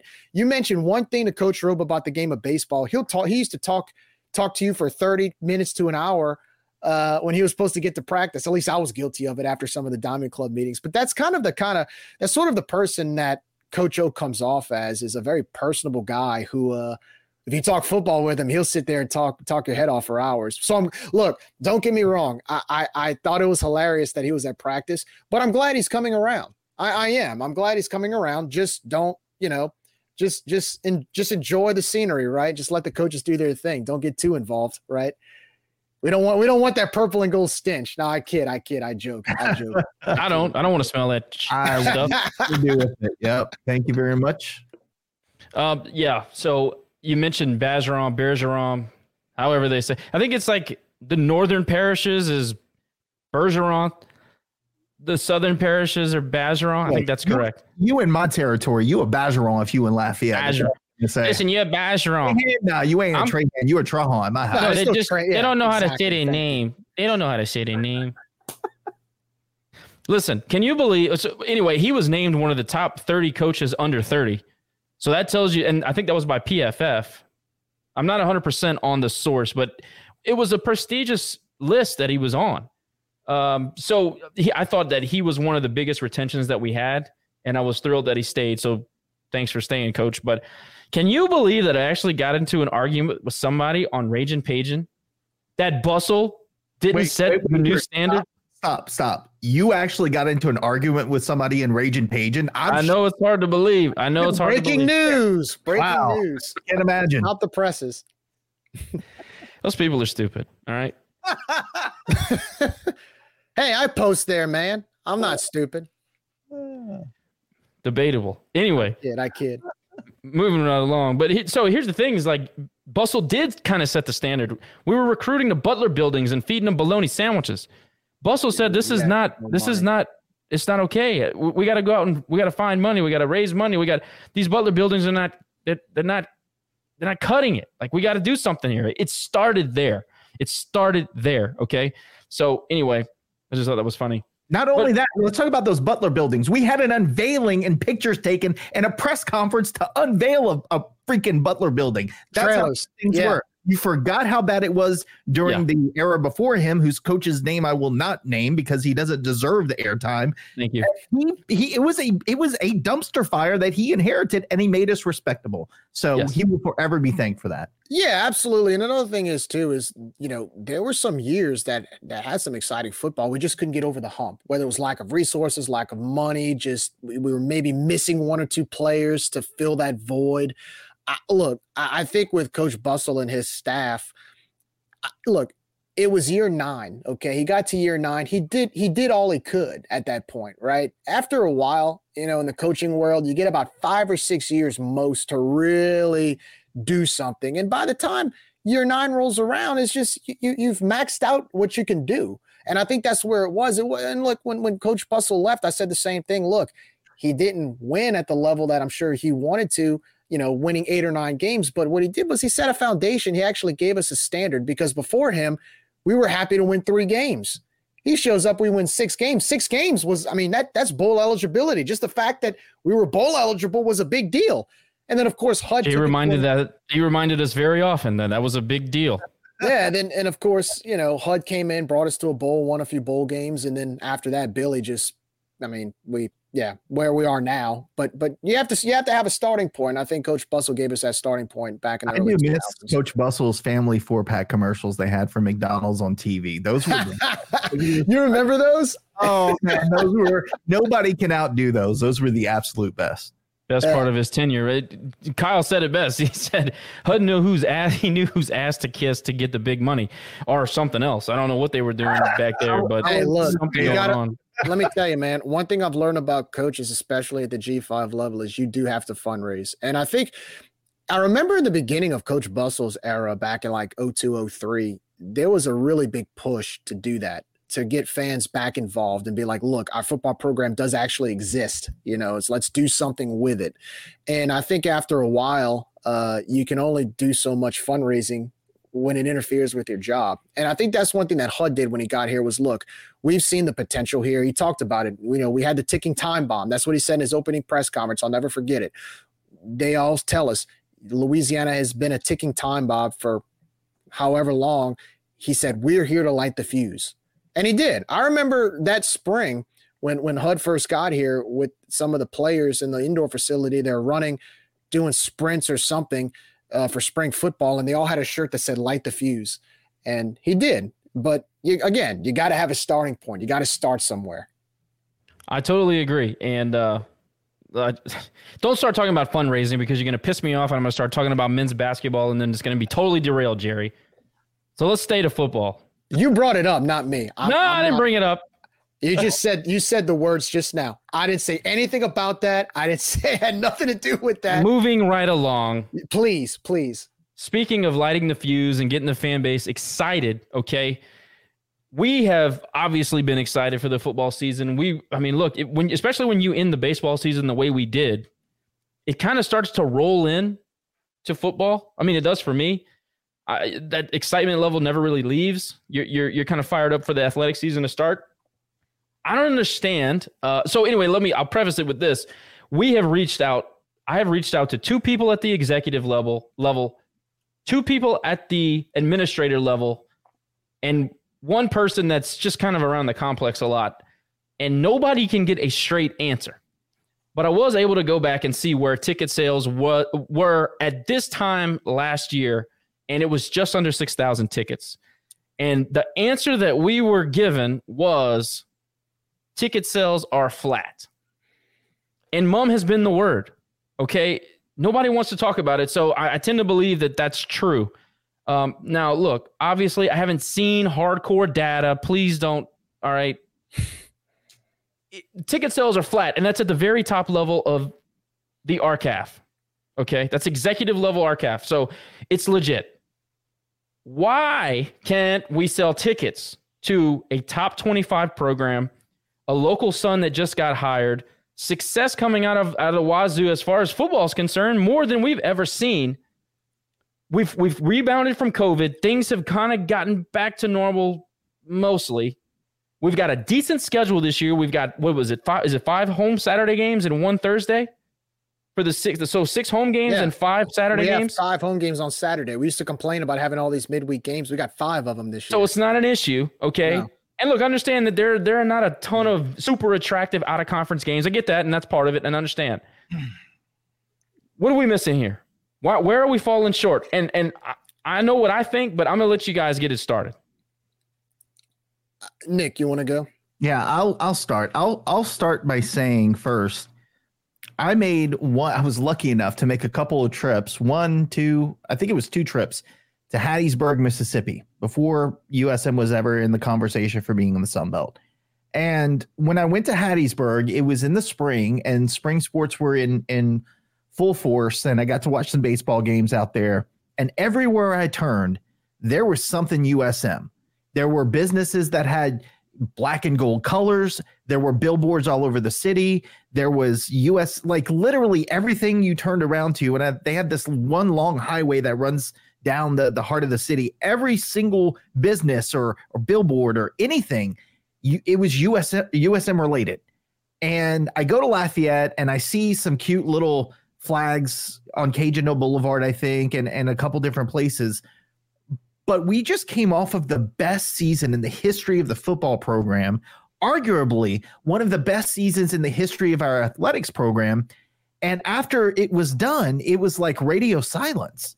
And after the the football, like we finished 16th in the country, and you would have thought that there would have been this big, huge push to con- start contacting donors and making it public and putting things everywhere about the culture and the one and only Raging Cajuns. To me, that was a great marketing, uh, you know, great marketing back in the day that That's- you haven't heard of. We The best we've ever had. Absolutely. so so there is it was just a missed opportunity and now I equate it to being a politician who's been in politics for 40 years and still gets reelected. Do you think that politician just sits back and says, "Well, people are going to vote for me. I'm not going to do anything because, you know, they they see what I do and they're going to they've always voted for me, they're going to vote for me again." Or every time that they're up for election, are they knocking on doors and handing out flyers and asking people that they know are going to vote for him, "Hey, vote for me again. By the way, get one of your friends to vote for me." And I think that's what's missing is that we're not looking at it in terms of we're up for reelection every year. And we got to ask the people that come, hey, you come and also get more people to come. So it, it's just, and I think someone on one of the message boards alluded to it too. Why is it so quiet? Why isn't there a big push? Is it because we lost all of our coaches in football and now we're trying to figure out where we go from here? Is it is it uh, you know attrition from the administration? Is it a lack of funding? Are we are we too focused? I, I wouldn't say too focused on the on the stadium renovation, but is all of our attention going that and not about season tickets? There are a lot of questions out there, but I feel like again when I went to Hattiesburg, there was such a presence and ownership by the community for athletics and the university itself. And I just don't feel that when I go back home to Lafayette. You know, living in Houston, I haven't seen one thing about the University of Houston anywhere in the entire city. And this is a city of 3 million people. So I kind of equate it to that. It's just like, I don't know if empathy is set in. I don't know if people are just like, oh, I'm just going to watch them on TV and that'll be good. I don't know if it's a streaming generation, but USM's doing it and they're right down the street. And I got to tell you, there's a lot less culture in Hattiesburg, Mississippi. God, if somebody from there is watching, please don't kill me for that. But then in Lafayette, Louisiana, where we we're we're you know entrenched in culture, that is what defines us. So it's just disappointing. It feels like there's not buy-in from the community, um, and and it doesn't feel like the administration is is acting like that that you know politician that's looking for reelection and saying, "Hey, I know you voted for me last time. Do it again." And tell your friends to do it. So I think it's a combination of things, but it's disappointing. I wish I wish when I go home from Houston and and I pull off in in Scott, which is right there, I want to see Raging Cajun stuff. I want to see the one and only Raging Cajuns, and I, I don't see it anymore. I saw it for a little bit during HUD, but it's gone away, and I don't know how we get it back. I think the marketing effort's been kind of lax. Um, when you have, you know, the three most successful seasons back to back to back, two of those three seasons you finished in the top 25. You're the best team in the state the last two years. You have to have it twice for the people across the bridge. Well, look, you can't just allow that by itself to market, you know, especially at the G5 level. You know, SEC teams, teams in the Big 10, teams in the Big 12, by default because of who you are and who you play, you're going to get fans that that you're going to attract. With us it's a little bit different. Now, the Sun Belt's created an identity for itself. It's gotten better, but you still need to have sort of that marketing ploy to push fans to buy tickets. And you got to have an, an, outreach. You got to reach out to people in this 50 mile radius. You know, what, not even in, just in Lafayette. Go go to Franklin, go to Jeanerette, go to Opelousas, go to Jennings, go to, you know, different parts of Acadiana and go market UL football. Go get fans to buy tickets. That's important. Also, too, we have a habit, and this isn't the administration, but when it comes to our football stadium, we're the largest stadium in seating capacity in the Sun Belt. We have over 40,000 seats. We never sell out. So there's no demand to go buy season tickets because to the ordinary fan, whether you're in Lafayette or Houston or New Orleans or anywhere, you, you don't have to buy season tickets because you know you're not going to sell out. So how do we get most of our attendance on a game day, even when we have over 25,000 people?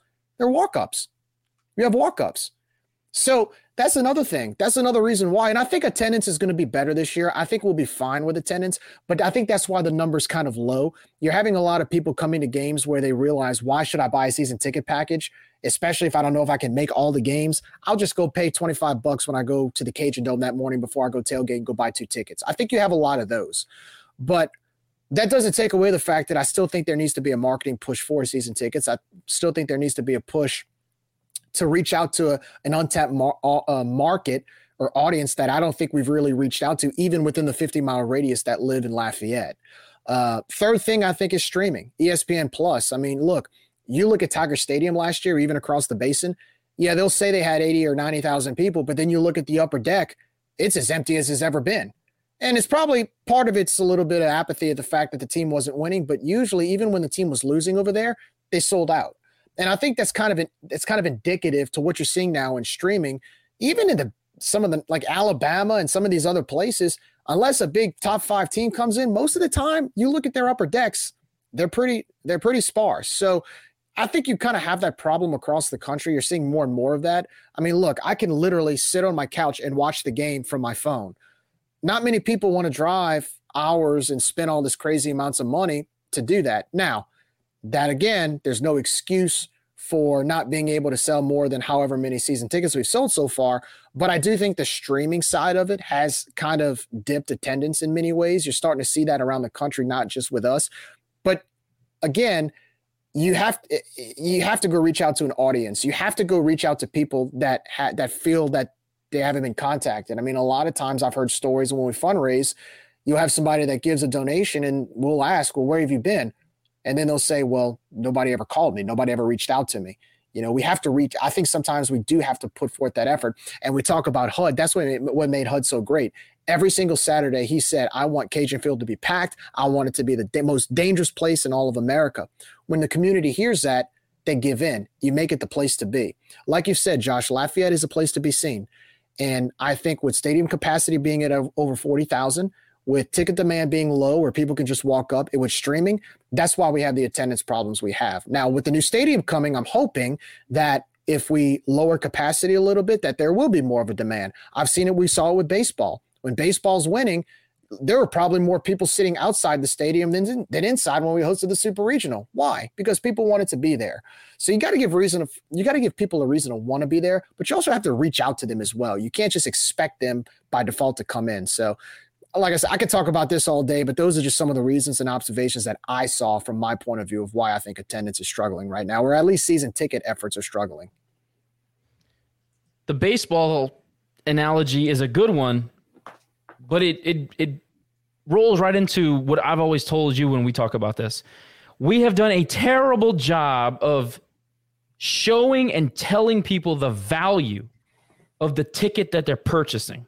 All right when you rely on a walk up crowd, you cannot measure that. You cannot measure a person sitting under a tent deciding on a whim, you know what? I think I'll go into the game now. And let's not even get into how they totally destroyed tailgating here. That's a whole other conversation. But I'm going to try my best to stay on topic. The streaming thing, yes, is part of it. I, will give you that. And people talk about that all the time. And I know that Bryan's a little bit worried about it. And people in media around here talk about it. But here's the thing, okay? You cannot make me believe that Mark Hudspeth went out and sold almost 14,000 season tickets when he was winning in the Sun Belt, not winning the league, not beating top 25 teams on national television, and not winning league championships at home. He didn't do any of that. He just won.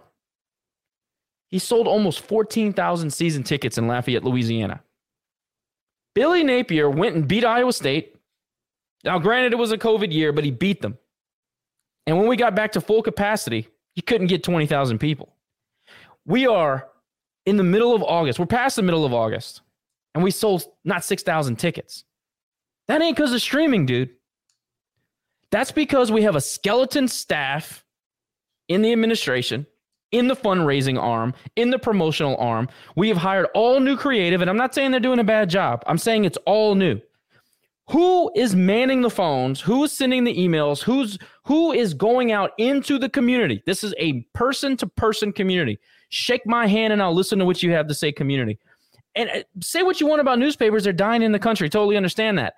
But but papa and mama and brobridge are coming to your games when you put a coupon in the back of the freaking advertiser. It's true. This is these are all data points that we have collected and they know it. If you go have a conversation with these guys in the administration, they'll tell you straight up, we know that it works. But they want to they want to put all of their focus on social media, internet stuff, the blogs, what, you know, blogosphere, fan boards, all this stuff, emails. And you need that, but it's not the wheel. It's a cog in the wheel. They have put too much emphasis on that. And what, what was the what was the number? Less than 20% of America is on Twitter Less less than half of that in Louisiana is on Twitter. Less than half of the country, or less than half of Louisiana is on Facebook. This is all out there if you want to go read it. Patrick Crawford laid it all out when he got here. We spend too much time trying to to promote a a um, a brand and, and a sport and a product on a free service when a lot of their customers and their donor base don't use it. But you know, Josh, to your point there, if we were in the SEC or the Big 12 or whatever, sure. kids who from the moment of birth to when they're in college have been fans of that program, then yes, that all works. But we're still trying after all this time to to build that and and so you're marketing to people who aren't who aren't like you said they're not they're not they're looking for you. They're not already looking for you. Our struggle is we got to go find them. They are not right. already looking for us. That is the difference. That's why it doesn't work for a program like us. And when we stop doing the glad handing and the person to person lunches and the, you know, like these kind of mock um, um, town hall type deals that HUD would do, when we stop doing that, we lost a big part of our fan base. That's why you can't sell season tickets. That's why Four years ago, five years ago, when you're winning in the Sun Belt, well, it's probably six years now, when you're winning in the Sun Belt, before it was even really cool to win in the Sun Belt, you were selling 14,000 tickets, and now you're a top 25 program and you can't get 6,000 tickets for season sold. I mean, that's a gigantic problem. It doesn't even, it, they don't even act like it's a problem. Well, where are we at with that? And also, too, to your point about reaching out to, to, to people like I said earlier, Mama and Papa. Well, the difference is like you talk about the SEC when you're born into it. It's kind of like that with softball and baseball here, right? I mean, we're mid majors, and yet softball and baseball, we have one of the best atmospheres in America in both sports. Why? Because we have a legacy of tradition as decades and decades of winning, decades and decades of success. And we've been, I mean, we've had success at the highest peak, you know, short of a national championship in each of those sports. With football, you had a good i think with football it's all about timing with us it's a very unique situation where you had the four years of hud and then you had 2015 where you had a losing season then 2016 the wheels just fell off then you have to get the trust back of the fan base when billy first gets here and then billy starts winning in 2019 and then covid hits And even last year, you saw some promise. I mean, three of those Saturday games, you had over 25,000 fans. Outside of the one Saturday game after Thanksgiving against ULM, there weren't many people, but it was cold and nobody really wanted to go because you had the yeah. But Jerry, that, that's a, that's the that's perfect. It dovetails into the point. You're getting people to come to the stadium that are only doing it because they're either bored or they or they just you know it's just something to do. We're not attracting the right crowd. We're not we're not reaching the right donor. Well, we we have totally frozen out the small donor. The small donor does well, not matter here. I was going to say that too. You have to reach out to the common folk. I mean, let's be honest. You can look. I love our donors. I love the fact that we have big time boosters who love this program and give a lot of money to this program, but they're very few. A lot of them sit in suites. A lot of them are not seen at the games because they're sitting in certain places. They're not the ones that make the stadium look full. It's the common folks that make the stadium look full. And, you know, I, I mean, I say it all the time. You look at some of your craziest diehards, the most, some of the, the most annoying fans from certain schools. You know where they're sitting? They're sitting in the upper deck, filling up those seats that make it look full on ESPN. I mean, I look, I used to have Saints season tickets. The loudest Saints fans in the dome are all sitting at the top. I mean, you can. I used to look up and there were there's some rowdy people, but you know what they do? They make your venue look full, and I think that's what's important. Those are just common people that may not make a lot of money. They may not be filthy rich, but they're diehards. They're loyal fans. They're going to pay for their tickets and they're going to show up to the games. And I think we, no, I, I agree with you, Josh. I think we do need to reach out to more of those type of fans because there's a lot of them around here you know, not everybody's filthy rich around here, right? Not everybody lives in these nice neighborhoods in Lafayette. You got some people out there that live out in the country, live simple lives. They like football, they like sports. To me, that's the market you should be tapping because once they have a good time, you let them get a tailgate spot and you let them cook their gumbo and cook their jambalaya and have a great time with their friends and have beer, they're going to want to come back. But for us with football, we don't have that long lasting tradition like baseball and softball does, which sells itself. So you're going to have to find other ways to reach out. And part of that, in spite of the recent success, is going after just the common folk because they're the ones that put they put the they put their their rear ends in the seats, right? Look, I'm just gonna I'm gonna bring up this this comment from Kyle. He says the town ought to be covered in billboards with the schedule asking if why not it, asking if not why not. Exactly. Like good point. No kyle's why, right. why isn't no this doubt. posted everywhere? Again we're edwin edwards won so many times as governor of louisiana not because he was edwin edwards he won because he got in the weeds he went he shook hands he kissed babies he again the same people who voted for him he did it again and again and again Gosh. and got them to come over and, and what what example did I use the other day on this topic? We What talk did I- about this all the time. I use that exact example with Edwin Edwards. Look, yeah, some people can say he was he was a crook. Some people can say he was slimy. Some people can say he was a slick politician. Some people thought he's the greatest thing. But you know what? He tapped into an audience that, you know, as as glamorous as he was, you had a lot of ordinary people that felt that they they weren't cool enough to meet famous people, right? Edwin Edwards reached out to that demographic. And those are the ones that felt like, wow, this guy's talking to me. I like him. I'm going to vote for him. He made, he, felt, he made he made even the poorest of the poor feel important. And so that's where I think for us, again, I mean, we should be tapping in to everybody, not just people that give money, not just people that are filthy rich. I think we should be tapping into people that can put behinds in the seats. No, I'm with you. I'm with you. And and again, it's not just about asking once and if somebody says no, then walk away, or just asking and getting them on board and never talking to them again. You got to ask every election year for them to vote for you again. And Yeah. we seem to be missing out on that. We do it and then we stop.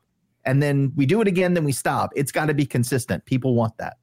Well, and there's no doubt that if you, and especially around here in Lafayette, I mean, we're very proud of our culture. We're proud of our heritage. We're proud of who we are as Cajuns. But you know, you, you got to make it. You got to make. You got to make it eventful. Um, I'm. I think that, you know, when you, I think if you take somebody to a UL game and they have a, you, you want to make sure they have a good time.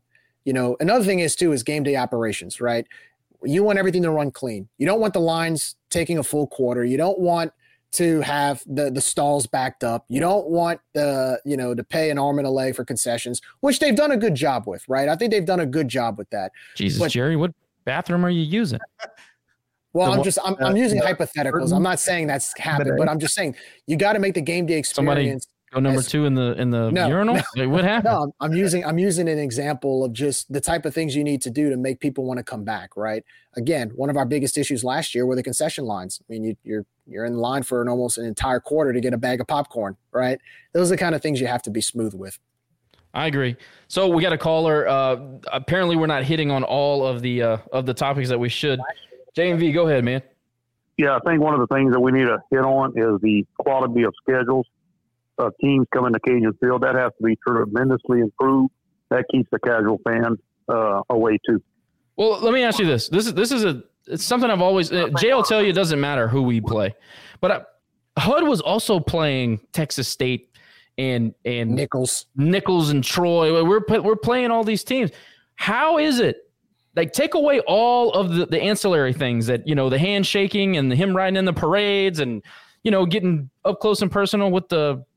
It doesn't matter. Anyway, take away all that. we're playing similar schedules here. Why can we? Why are we selling more than double season tickets from a, with a guy from Mississippi than we are with a, a guy that's been on Napier's staff and is from New Iberia? I think our head coaches just get the community. Uh, you know, HUD got everybody involved. I mean, he fired everybody up. It was a can't miss event. Uh, Napier's kind of low key. Bez was kind of low key, and you know, HUD would tell you if you're not at the field, he'll, he'll send a bus to go pick you up. And I think just that excitement and involvement got people interested. No doubt. But you did say the schedule was a problem. That's what I'm saying. Is like the schedule is very similar. In fact, it's better now. The league Yeah. is better now. Exactly. And we still can't sell we, we still can't sell tickets. Jared, I appreciate the call, man. Listen, I think at the end of the day, all right, you're you're you're gonna you have your core. You're always gonna sell to. All right, men's basketball showed us that. There's always gonna be a certain amount of people that are gonna show up. At you you still have to understand the culture that you're selling to. We're still selling a brand. We're still selling a product. We haven't arrived to the level of hey, you should just want to come to my stadium. We've done a poor job of selling the value. We, don't have, we're not that long in the tooth when it comes to success.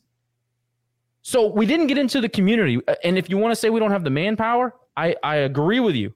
We didn't invest in the, the employees, we didn't hire the staff. Whose fault is that? I think that this administration has done a ton of things that have benefited us and will benefit us for years to come. I think one particular area area that they've fallen short is understanding the culture that they're selling to. And this culture wants you to look at them, shake their hand, have a cup of coffee, have a beer, have a conversation. They're not going to respond to a flyer. They're not going to respond to an email. They might respond to an email with an update, but they're not coming to your event because you sent them an electronic mail. They're not. I'm sorry. They're just this is an older area. We have an older demographic. Look at the fans that actually donate. They're all I mean, the big ones, you know, your RCAF donors and your your big money people, they're all in their 50s and 60s and 70s. They're not younger. We're, we're now we're just now reaching the younger generations, and I'll tell you right now, a lot of that has to do with HUD. The success that HUD brought brought on new fans. So I, I think that we've fallen short in in the outreach. I think we've fallen short in the promotions.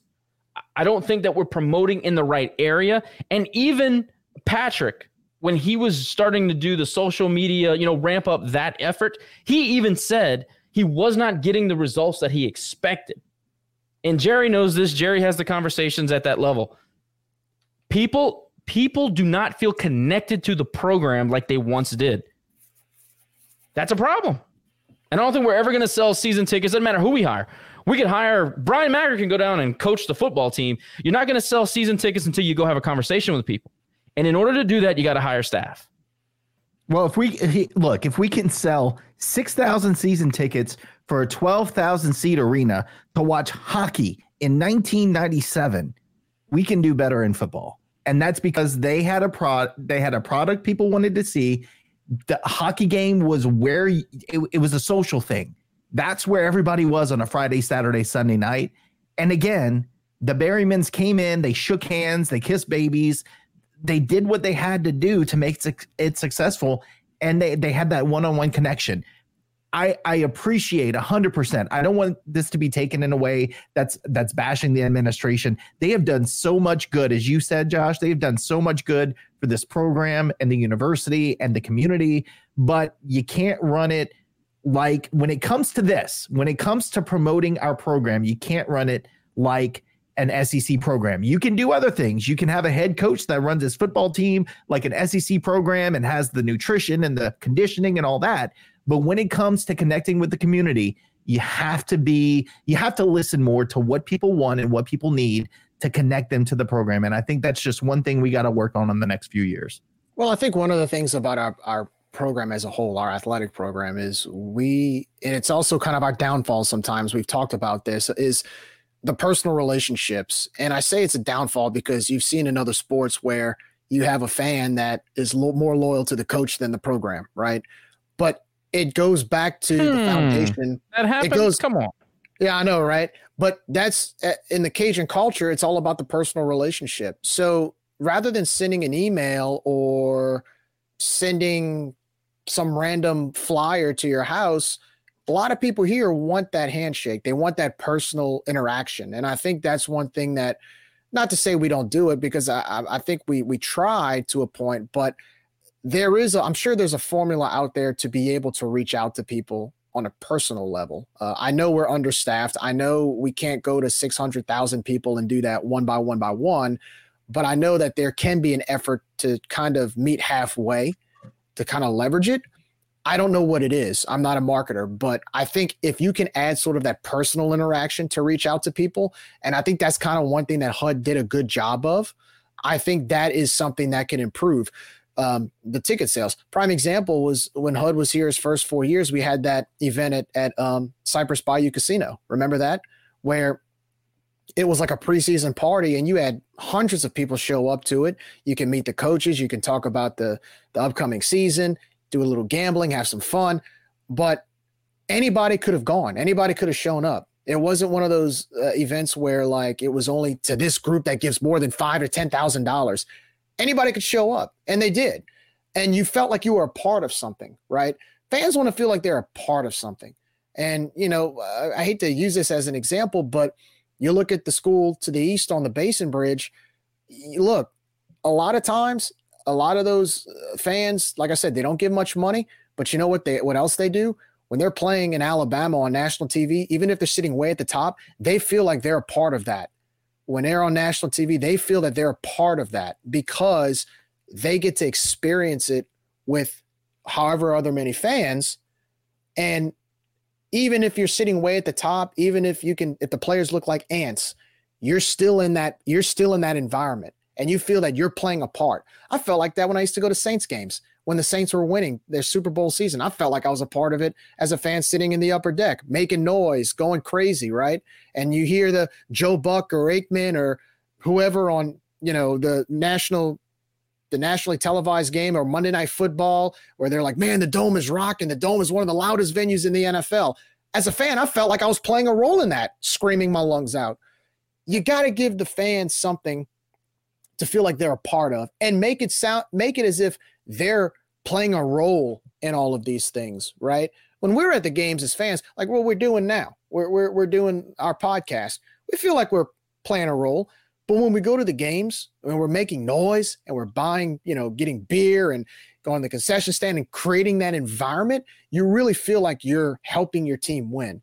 That's where I feel like that connection can come in with us. Again, I don't know how to do it, but if you can do that and create that interaction, I think you can see a lot of improvement with ticket sales, and I think you could see a lot of improvement with our game day environment. I have long said the way that you create value in this particular area is you tell people they can't come. That is true. So, so whatever rendering we have, if it's thirty-five thousand, it needs to be twenty-five thousand. Twenty-five thousand. Have a standing room area only, uh, a standing room only area for like beers and hanging out and in the hill or whatever maybe 3,000 people worth. The capacity, the capacity should be 28, 29, maybe 30,000. For the reason, the reason why baseball had more people sit in the parking lot is because they were told they couldn't get in. sorry, we don't have it. We don't have any room for you. they and they were in. pissed. They were yeah. so pissed that they brought their fold out chairs and they sat in a damn parking lot and watched it on TV. They could have done that in their lazy boy. Just to be close to it, yeah. Every time we open a new restaurant, they opened a Dairy Queen off of Johnson Street. And for two months, you could not get in because people were lined up all the way down to Abbeville to get in to the student because they couldn't get it. True. It is insane. That is that's Lafayette. And and yeah, it faded out, but that's just, to your point.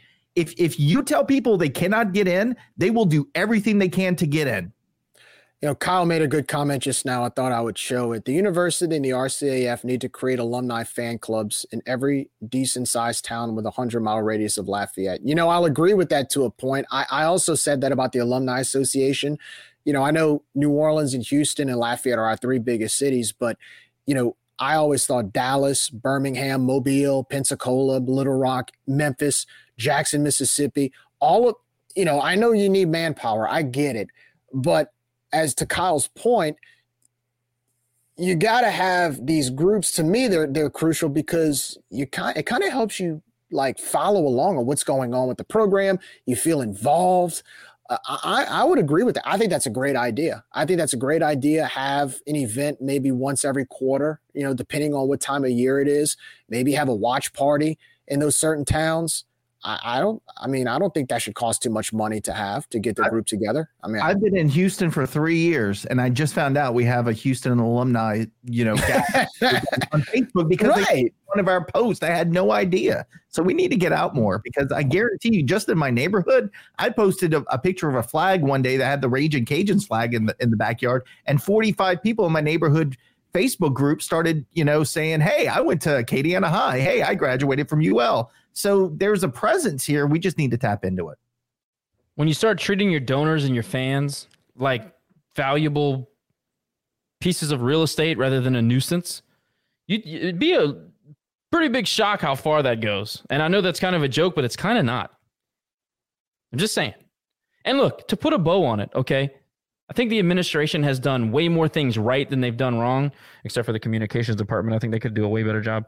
But other than that, I think we've done a fantastic job of of setting the the, the groundwork for long term success.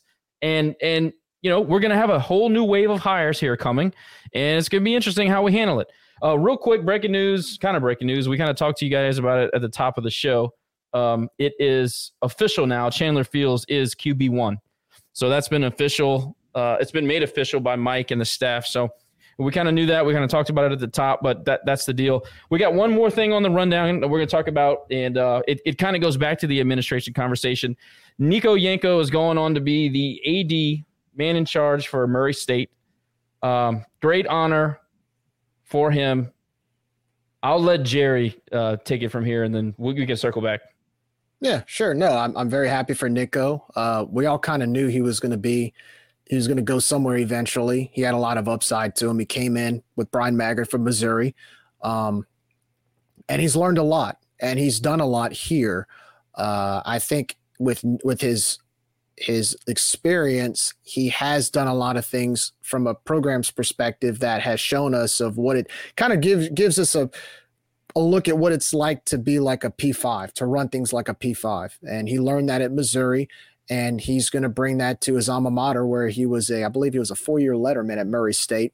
And uh, you know he's one of those young and up and coming professionals in, in college athletics and he's going to do great things at murray state. So i'm very happy for him and uh, marnie and the little one. Uh, congratulations to them. I think he's going to do a good job. Uh, and it's it's it's always hard to lose someone like that because he had such a big role in UL athletics. And of course, now there's going to be a learning curve for somebody else to come in as a deputy AD. And so you have to teach them the ropes and it's going to take them time. And I think the timing is, as a fan, I'm going to be selfish when I say this. It's kind of frustrating because of everything that's going on right now with the quote unquote momentum we have to lose someone like Nico, and then we've lost two guys from the RCAF in the last year. We've lost another fundraiser from the UL Foundation. It's just, it's like, man, can we keep, can we lose any more people right now? It's such a crucial time where we need to fundraise and, and you know, we're trying to build the stadium. We got facility improvements outside the stadium. I'm sure we're trying to do. Got bills to pay. So, uh, yeah, Nico was just an added. Uh, added person to that list of people that are leaving us. But no, very happy for him. Congratulations to Nico. I hope he does well. I think he's going to do very well, and and um, you know I'm sure he's going to bring Murray State to to levels they've never seen before. So congratulations to Nico Marney, Little Cheney, and uh, his family, and and best of luck to him in, at Murray State. Yeah, I'll echo that, Jerry. Um, congratulations. I I met Nico when he first got hired. I was obviously doing work with the athletic department and always super nice in person. Um, you know, the few times that we did get to meet and hang out. Uh, it, look, in, in that role and in my career, one of the things they do every year is say, okay, what what's next for you? Like this isn't a stopping point. What's your next stop? And so I look, I want the the captain of the ship to be here as long as he can because Dr. Maggard has done great things for the university. And and but the, but his supporting cast, I think it's a developmental you know, league mentality. They're looking for their next step and their next role in their career. And I think that's a natural. I mean, think about the fact that we had a former athletic director that in his next move went to, uh, you know, be a division three or whatever athletic director. And then you look at uh, a, a, school, Louisiana Tech, who had their AD go and be a fundraiser at Vandy. Uh, after his, you know, his next step in the career. So when you're talking about a deputy uh, AD or assistant AD or whatever Nico's title was, moving on to being an athletic director. That's what that role should really be. It should be a stepping stone for something bigger and better for him. So congratulations. Look forward to uh, to seeing who who fills that role next, and hopefully it's someone who connects with the community. I think that's big. We just touched on it. We need somebody who has that community outreach that connects with us and even better if it is one of us, because I will tell you, Cajun people trust Cajun people. They don't necessarily always trust people from the outside, people from other places. So hopefully it's somebody who can connect with the university. Even better if it's someone local. But looking forward to uh, to what I'm sure will be a successful hire by Dr. Maggard. Jerry, you think I should apply for the job or what? I definitely think you should. I think I you think should, you should too. You should send a video resume in. Don't send I your think, CV. I think you should too, man. Just send Why a couple not? of episodes of the pod. Sure. Jerry's face says it all. It, do, it all doesn't right. hurt to put your name in the hat, Josh. You never know what could happen, right? They would light that hat on fire if my name was in that hat. so, uh, I don't, I don't know how, you know, I don't know how honest I'm going to be here. Look, I, I think that Nico was hired to do a job and he did it mostly right. I think. I think that people come here and they see this job as a stepping stone, like you said, and in his position, you can't really, you know, you can't really fault a guy. I understand that. I think that we left a lot of opportunities on the table in the last couple of years. I'll tell you that. And I think that there's a certain way that you should go about your business when you're in the trust business. And that's what he is because he's one of his major jobs was to sell the program when you sell something, you have got to follow it with it, not integrity, but you got to follow it with action. And I think a lot of times that action was was lacking. I'll say that. Uh, and that's just my personal, real opinion. As someone who dealt with that office and him very often, I felt like he was hired to do a job and he did his job for the most part. So next man up is what I'll say. Let's get the next guy in here and see what we can do. Because I, I think that I think that we can do a lot more than we have. I think uh, if I'm relating it back to the program, I think that when you look at the defections over the past, what, seven months, um, if you take out the Napier defections and you just talk about, you know, the former RCAF director and his right hand man, and now Nico, I think that I think that there's an opportunity for three new hires to really improve those positions. I'll say that. I'll say that. Uh, I don't think that that's me. Good, fair. We feel good about that.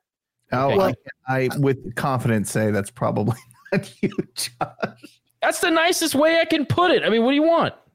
Well, I think. Look, I'll, I'll, um, I'll come into the rescue as always and sugarcoat it for you, Josh. Here comes Uh, Jerry with the bubble wrap. We're gonna I'll wrap come up with the Nico in bubble bubble wrap. wrap. You know, here's the thing, dude. Look, if you don't want to be talked about in the media and you don't want to be a public person, don't get into college athletics. I'm sorry. I'm gonna say the truth. This is what you signed up for, buddy. I mean, look, you're the, you're the right hand man to the athletic department at Louisiana, and you just so happen to have to deal with me. Sorry, that's part of the job. That's what you signed up for. you got to deal with me. Sorry.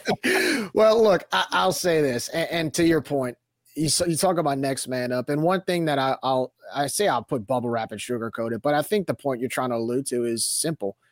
The program comes first, regardless of who has the job. It's like a coach. It's not about if you become friends with the coach or not. You can become friends with the coach. That's a bonus. But the coach isn't hired to become your friend. He's here to win games and build a program, or she's here to win games or build a program for you. That's what coaches are hired to do. So the deputy athletic director, same thing. Deputy, AD is hired to push this program forward. So I, I allude to your point. I get what you're saying. And um, again, I, I thank Nico for his time here and got to know him over the last few years. Great guy. And I hope he does well at Murray State. But now we have to fill in that position. So who's it going to be? And can that person do the job? That's what I'm concerned about now. Jerry, But- I'll just go back to your point about you're hired to be a coach, not be a friends with the fans, unless you're a certain subset of, you know, um, coaches within the program. Then maybe you get paid to be friends with fans, but otherwise, typically no. You get paid to be the program and win games. That is the main point about being a successful coach. An administrator, an administrator. Look, it, it it comes with the job. This is why I have such a big deal, as a big problem with how much these guys care about what we say on a on a freaking recording or what we type on a fan message board. Who cares? Who cares? You were hired to be a professional. You were hired to do a job. Man about town hurt your feelings. Oh my God, who gives a shit? You're in a you're in a public position. It's my job as a as a supporter, a donor for many many years, spent many many many many many many many dollars on the program that you represent. It is my job to ask questions and to question you, to question your job performance. Okay, be a professional, man. Suck it up. Sorry, I don't like what you're doing. We're, we can do better. I'm not. I'll I'm use this that. analogy. Okay, you're the chef. Josh is coming to your restaurant. You cooked this. You undercooked a steak. Okay, he's just saying, "Look, you undercooked my steak. I wanted. I ordered medium well. You cooked it. You cooked it raw, right?" Well, the analogy works if I gave you the money to buy the ingredients, then you cook the meal, and I go to your restaurant to pay again for the meal that you prepared, and it still sucks. I get to say, look, dude, this is just not good enough. Nick, am I wrong? That's that's the that's how the analogy should be. I haven't eaten dinner yet, so you're making me hungry. That's and all. the better and the better analogy is not only do they not cook it, they just don't give you the steak. You don't get steak. They just leave it in the kitchen. You Well, that's get what happens when you're dealing with the com- the comms department. They just won't even they won't even respond to your complaints about the steak. oh, Josh, You're never- not getting steak. I mean, you're, the the Never steak's not coming yeah. back to you. You Listen, gotta man, I was, I was, bread. I was told by a very wise man, if you got hate in your heart, let it out, baby. Just let it out. Don't keep that in. Don't keep it inside. anyway, I think that that is a spectacular place to leave it, boys. It's been fun. Pretty much a success, right? I mean, Well, didn't I'll go too far off the rails.